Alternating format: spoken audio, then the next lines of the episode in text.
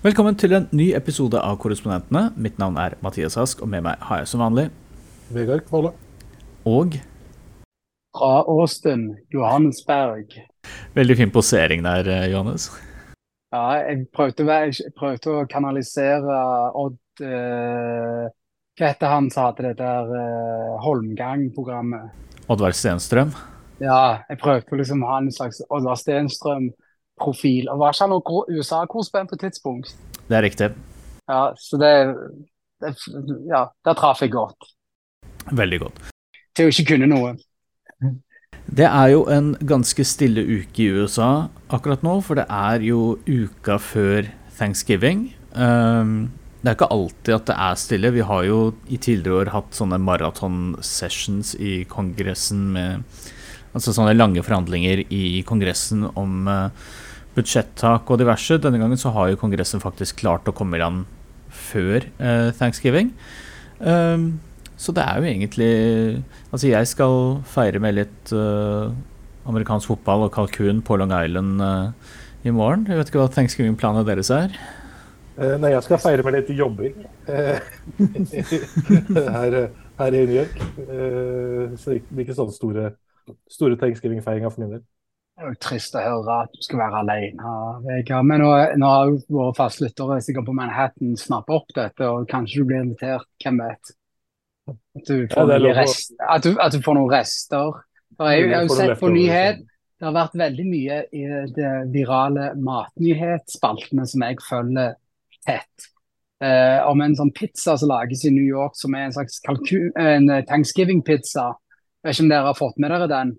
Så den har, Nei. pizzaen har det, Hvis dere googler New York Thanksgiving pizza, så ser dere at han er liksom eh, eh, eh, Kan vi si eh, De har plassert alt i sirkler. Så da har du eh, cranberry juice, du har stuffing, du har turkey, og så er det òg eh, gravy. Liksom går rundt alt det her, men det alt er liksom inni slags lag, så du får Du kan ta en slice, og så får du et helt thanksgiving-måltid. Det er jo veldig en slags New York-ånd kunne ha en slice med thanksgiving mens du ja, feirer thanksgiving, rett og slett. Jeg fant i hvert fall en uh, Thanksgiving-pizza som blir omtalt her uh, i en BuzzFeed-artikkel, hvor uh, de nevner da en restaurant som ligger eh, tvers over gaten fra der jeg bor, så kanskje jeg skal dra og prøve ut denne Thanksgiving-pizzaen. Men det er interessant at du må høre det fra en i Texas, og så går du inn på BuzzFeed, som jeg aldri er inne på. Så finner du ut at det er rett over gaten der du bor. Det er sterkt, Mathias. Men det er jo fordi du er mateksperten i denne podkasten. Ja, jeg er ma ma mat- og økonomiekspert, er selv, selv erklært. Eh, nei, er her i Texas. Jeg skal være med familie hjemme. Og det, vi, har, vi har ikke noe uten, ut, gjester som kommer, så det, det bare blir en eh, Jeg har bare multiplisert meg litt mer enn det Vegard har klart i løpet av årene i USA. Så det er automatisk uh, hyggelig familiestemning. Så, litt for mye samme stil som Mathias. begynner nok å se Macy Thanksgiving Day Parade og gå en liten tur, og Lincy lager mat. Jeg, jeg gleder meg til det. Det er jo en hyggelig uh, høytid, da. Det skal amerikanerne ha. Ja, jeg har fått til noe der. Mm. Det, jeg syns det er kjekkere med thanksgiving enn jul i USA. Ja, nå syns jeg vi skal ikke gå så fort fram her. Eller tenker du bare på USA? Eller det er ikke, ingenting som er bedre enn norsk jul? Eller? Jeg, snakket, jeg sa i USA. Vi snakker ikke om Norge i denne podkasten. Norge eksisterer så vidt i denne podkasten. Uten uh, Men ja, uansett. Ja, jeg er helt enig. Norsk skandinavisk jul er noe av det beste som finnes. Det, men vi har jo ikke thanksgiving. Men jeg sier amerikanerne er flinke på thanksgiving, og så er de ikke så flinke på jul. Men det er greit. Ja. Men i Norge har vi jo importert Black Friday, da. Det er blitt en stor greie. Og altså, siden eh, jeg dro fra USA og importert halloween Det var jo bare for noen år før det igjen, der de hadde Valentine's Day nå. Altså, Norge er jo en slags full innrullering i, i det amerikanske økonomiske systemet. I å ha eh, høytider som en eh, basert rundt det å handle masse ting du ikke trenger. Ok, skal vi gå over til å snakke om alvorlige ting?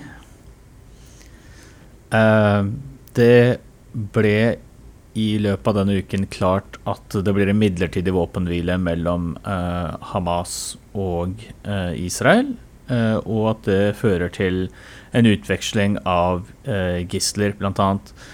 Um, nå spiller vi inn uh, etter at denne avtalen har kommet i gang, men rett før den på en måte trer i kraft og disse gislene faktisk blir løslatt. Men det som er kommet frem, og vi vil jo, uh, siden dette er en podkast om USA og amerikansk politikk, så er det naturlig for oss å snakke om den delen USA har vært med på eller er ansvarlig for. Um, USA var jo med på å forhandle frem, sammen med Qatar, Egypt.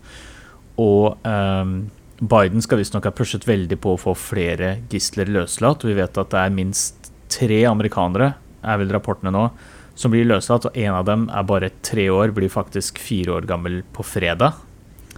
Uh, som mistet begge foreldrene sine i angrepet. Um, og det jeg syns har vært veldig interessant, er å se hvordan familiene til disse gislene har uh, fått uh, hatt så mye plass i offentligheten, så mye spalteplass i USA den siste halvannen måneden. Altså, de har vært veldig aktive. De gir intervjuer, de besøker Kongressen, besøker FN. Har virkelig gjort sitt for å sørge for at de ikke blir glemt da, i all den, alt det forferdelige som skjer både i Israel og på Gaza. Nei, absolutt. Det, er, det har jo vært eh, ja, man har jo hørt mye om disse familiene etter hvert. Og, og det, jo, det, føyer seg også inn i en som jeg føler er en litt forskjell på uh, europeisk dekning og amerikansk dekning av denne konflikten, er jo at i USA så har man mye mer sånn Israel-perspektiv enn det man har i Europa. Uh, mm.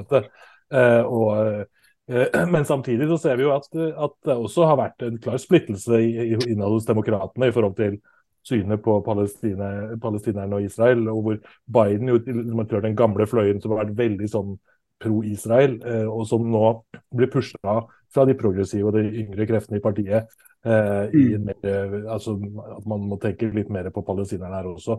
Og De har jo etter hvert lagt om tonen litt i forhold til Israel, og hvordan de eh, ber Israel om å, om å, å besinne seg og på en måte altså ikke drive med ja, den brutale krigføringen nødvendigvis som man har sett da, litt fram til nå. Ja, det, altså det, jeg føler, altså sånn Når du sier den dekningen med Europa og USA det, Jeg har nesten aldri følt den så altså Jeg var jo ikke her under Irak-krigen eller Afghanistan. Eller jeg var der når de pågikk, men ikke når de starta. Uh, og det er ganske sånn Når du får nyhets, når du tar inn nyheter fra uh, både Europa og USA, uh, så er det ekstremt påfallende hvor en, en ser forskjellige vinkler hvor dette her i, i det budskapet en prøver å levere ut. Og ja, om en kan kalle det propaganda eller hva enn det. Altså, det er jo full sympati til alle som er ofre på begge sider. Og, men det er interessant, for det er jo et mye lavere tall på israelsk side enn det en opplever hos palestinerne. Og, eh, og, det er jo grunner til det, men allikevel så er det eh, Ja.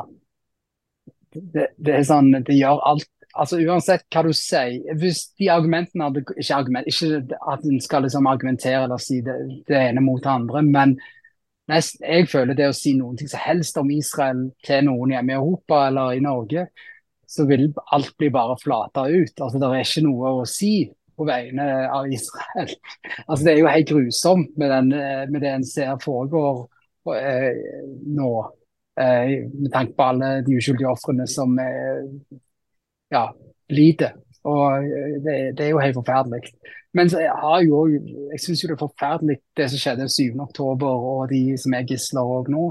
Og det er, jo en, det er jo en strategi de fører. Altså Hamas eh, har jo valgt å holde seg gislene. og så senest i går var det vel at de, eller forrige år de begynte å slippe klipp av dette sykehuset der de har tatt inn gislene for å få behandling.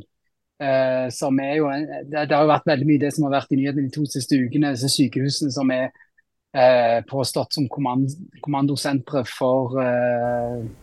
For Hamas, ja. Jeg var faktisk på en pressekonferanse i FN denne uka her hvor eh, eh, to som jobber i eh, Verdens helseorganisasjon uttalte seg da om situasjonen i Gaza, men også så ble jo de spurt om hva de kunne si om mulig sånn Hvor involvert er Hamas i dette sykehuset? Om de så noen noen Hamas-soldater, For dette var, dette var en av de som var med i det teamet av FN-ansatte som reiste opp til Al-Shifa og evakuerte særlig disse spedbarna.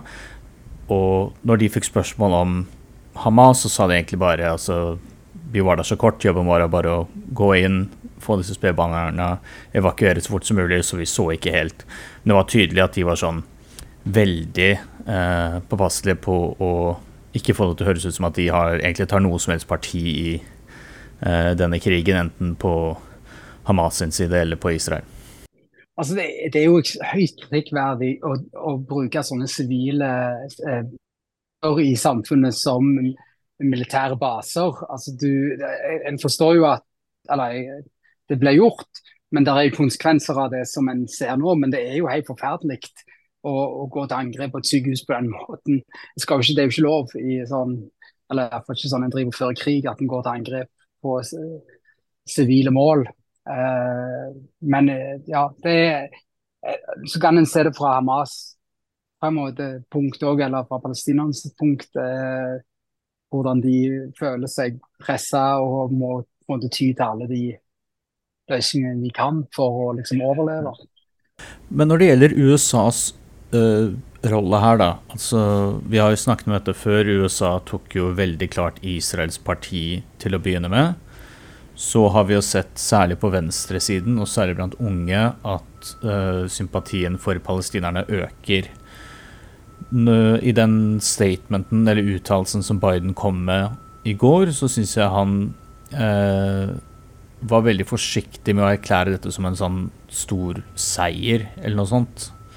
Altså Han ønsket det vel velkommen, var vel det han sa. Det er ikke sånn det sterkeste ordlagene, eller hva tenker dere? Nei, men altså, Han har jo vært veldig sånn, han har blitt pusha av mange i, i demokrater på dette med å kreve mer en sånn ordentlig våpenhvile. Eh, mm. det, har han jo ikke, det har han jo ikke gått med på. Eh, der har han liksom tvert imot holdt tilbake og vært på Israels eh, ja, ja. linje. Eh, ja, vi skal ha noen sånne korte pauser i, i, krigføringen, men vi skal ikke ha en ordentlig våpenhvile her, for det vil bare hjelpe Hamas. Eh, så der, så der er han jo fortsatt uh, Han tilhører liksom den gamle garden uh, på mange vis, men også her, hvor han da uh, ikke Altså, man, man, er veldig trofast mot Israel. Det er en veldig sånt nært bånd der. Vi ser det jo også nå med hvordan USA på en måte ble involvert i denne konflikten ved at veldig mange amerikanere også på en måte var blant gislene. og eh, Det er jo veldig tett forbindelse og ofrene, ja. Det er en veldig tett forbindelse mellom USA og Israel. Eh, som har eksistert gjennom veldig lang tid. altså Bare se på bakgrunnen til, til Netanyahu f.eks., som jo er utdanna i USA og har lang erfaring, bodd mye i USA. Familien hans bor fortsatt fremdeles i Miami, f.eks., mens denne krigen pågår. Han vokste opp i eh, Philadelphia? Ja, mm. ikke sant. Det er jo veldig nære bånd her mellom disse landene eh, gjennom veldig lang tid. Eh, så, så, så, og det er jo det Biden på en måte er eh, vokst opp med også, eller liksom har hatt gjennom hele sin karriere. Ja, men, men, jeg føler jo Eller ikke jeg føler, men jeg, eh, jeg har jo vært vokst opp med at uh, Palestina er okkupert. Og det, det er det. Men òg uh, at uh, det, liksom, Israel gjør alt feil. Det er liksom den beskjeden jeg har hørt alltid. og jeg, jeg, får jo høre noe mer om Men sånn, det å være her borte og høre altså Nå var det jo et veldig tydelig angrep som skjedde. Sant? Altså, det var et sjokkangrep. Men jeg, ja, jeg jeg, jeg tar ingen side, men jeg, jeg syns det, det, er bare rene smerte å oppleve som sånn uh, utenfra. Altså, en skulle ønske det var noe en kunne bidra med å gjøre, eh, men det, det, de store kreftene står på sitt. Altså, nå var vel Iran jeg snakket om denne forrige gang, men Iran hadde vært ute og, og sagt de vil ikke gå mer inn pga. De, var de hadde ikke blitt eh, advart på forhånd at de gikk inn i denne dette angrepet 7.10. Det var noe av grunnen til at Iran har holdt seg noenlunde bakpå. Men så ser en jo at det er angrep eh, fra Jemen nå på den sånn israelsk tilknytta båt. Altså, det er jo masse som skjer som er knytta til Israel. Da. Ja, og amerikanske styrker i Irak blir jo eh, angrepet av sånn eh, militser med iransk tilknytning, eh, og USA har jo svart. Eh, ja ganske hardt. Og det, er, og det er også en, en, situasjon her hvor sant, dette henger sammen også med eh, og krigen der, og hvordan eh, i USA, da, hvordan det på en måte er en på særlig republikansk side nå veldig støtte til å hjelpe Israel uh, og, og, og, sånn, men uh, samtidig da så går det litt på bekostning av støtten til Ukraina, ser det ut som. Hvor de da forsøker å måtte dele opp den, uh, splitte opp dette. så man liksom ja, vi skal, vi skal, støtte Israel, men vi kutter litt ned på støtten til krigføringen i Ukraina. Da. Så det, er jo en, det, det, det har jo ringvirkninger også, og det, ja, som vi har nevnt. Og det, og det, det er vel Putin sannsynligvis den som er mest fornøyd av alle med denne situasjonen. Fordi det mm. måte distraherer og det skaper ytterligere kaos. Akkurat. Nei, og ja. Og Sverige har ennå ikke blitt godtatt inn i Nato. Det må vi ikke glemme oppi alt dette. Så det er, er, mange brikker som beveges rundt akkurat nå i verdenspolitikken. Eh, Men jeg, jeg, tror, eh, som du sier med Putin, det er en ekstremt eh, det, det, øyen på en måte Jeg mister fokus på Ukraina mer og mer, fordi det er så tragisk det en ser mot sivile i Palestina. Uh, men jeg, ja, jeg, jeg synes det er òg merkelig tenk, med tanke på historikken til republikanerne og uh, så, uh, med republikanerne og deres liksom historie rundt Sovjet og, og, alt det her. Hvordan de ja, tar litt avstand fra å gå imot Russland nå, da. Så det er jo og Det har vi også sett på republikansk side den siste uka, den der merkelige eh, dobbeltmoralen, eh, eller hva man skal kalle det. Altså, vi har hatt f.eks. Ron DeSantis, Florida-guvernør og presidentkandidat, som på den ene siden støtter voldsomt opp om Israel og deres krigføring på Gaza. Eh, samtidig så blir han jo konfrontert med Han er jo også en uh, veldig forsvarer av Elon Musk, som eier av X, altså tidligere Twitter. og uh, Elon Musk støtta jo opp om en sånn derre Eh, Nazi? Ja, en sånn, sånn eh, antisemittisk eh, konspirasjonsteori om at, om at jøder prøver å fylle USA med, og andre land også med, med eh, ikke-hvite eh, mennesker, ja. og på den måten på en måte ta kontrollen over landet. eller En, sånn helt absurd eh, Erstatningsteori. Sånn erstatningsteori som er helt hinsides. Men som Elon Musk støtta på sin egen plattform X, Eh, og eh, Ron DeSantis ville ikke ta avstand fra dette. Eh, Nei.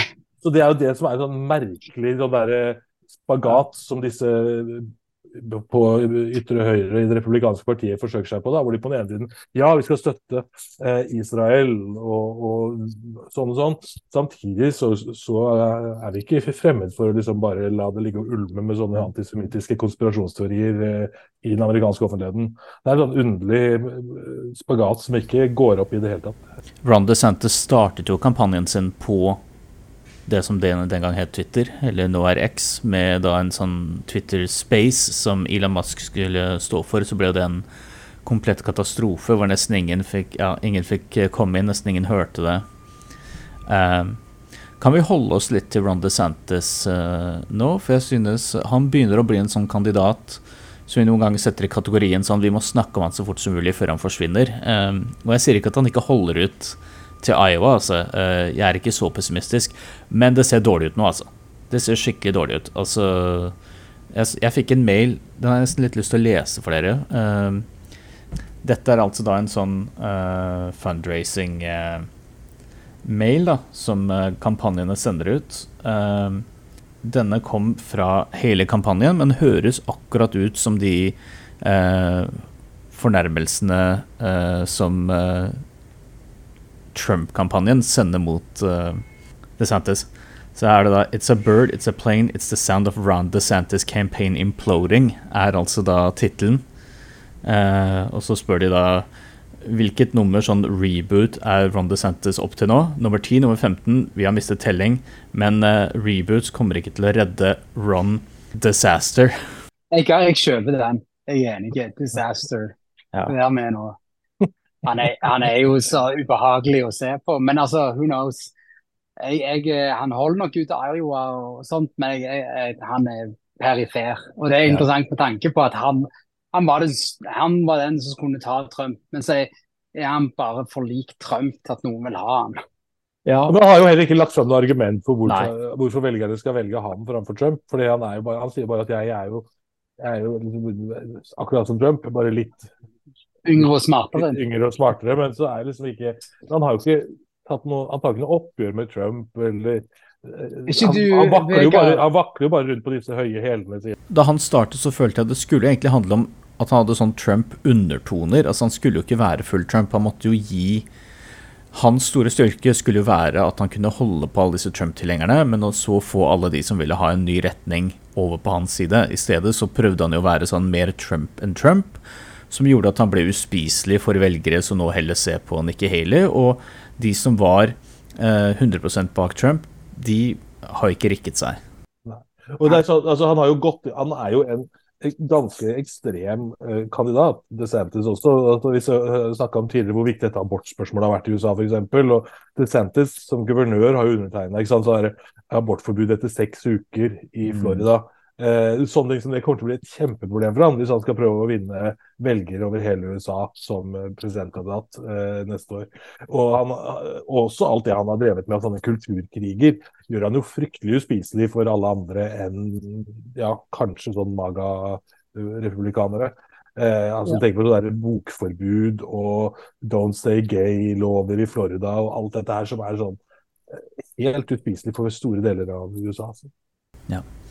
Og eh, altså det er virkelig eh, viktig å ikke glemme at eh, det var veldig jevnt mellom de to kandidatene i begynnelsen av dette året her, og nå har jo da eh, DeSantis falt til eh, Det er noen meningsmålinger hvor han er som utenfor topp tre i New Hampshire, f.eks.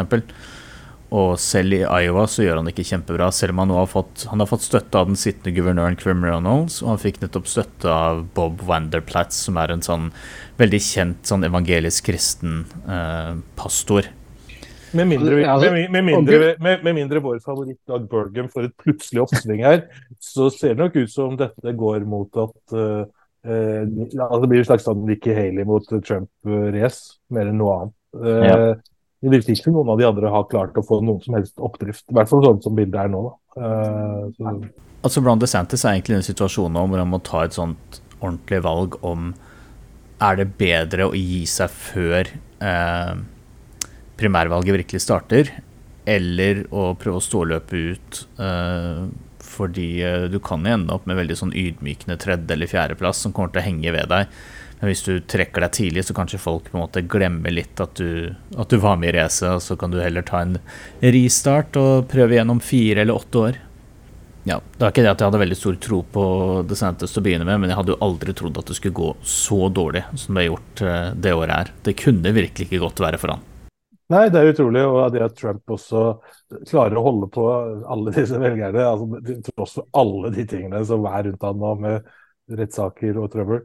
Det er jo, Og den retorikken han også bruker, da, som blir stadig drøyere og drøyere, og som etter hvert sammenlignes med sånn eh, naziretorikk fra 30-tallet. Eh, ganske sånn åpenlyst. Og man snakker om ska motstandere som skadedyr osv. Så, videre. så det er jo helt utrolig at eh, republikanerne fortsetter å klenge seg til denne mannen. Ja, det er eh, veldig spesielt, men sånn har det jo blitt, og sånn har det vært i eh, over åtte år nå. Eh, men jeg tenker vi kan sette en strek for denne Thanksgiving-episoden her uh, for denne gang. Uh, tusen takk for at dere to var med, og takk til alle som hørte på. Eh, mitt navn er Mathias Ask, og med meg var Vegard Kvåle og Johannes Berg. Eh, denne podkasten er støttet av Fritt Ord, og vi snakkes igjen neste uke.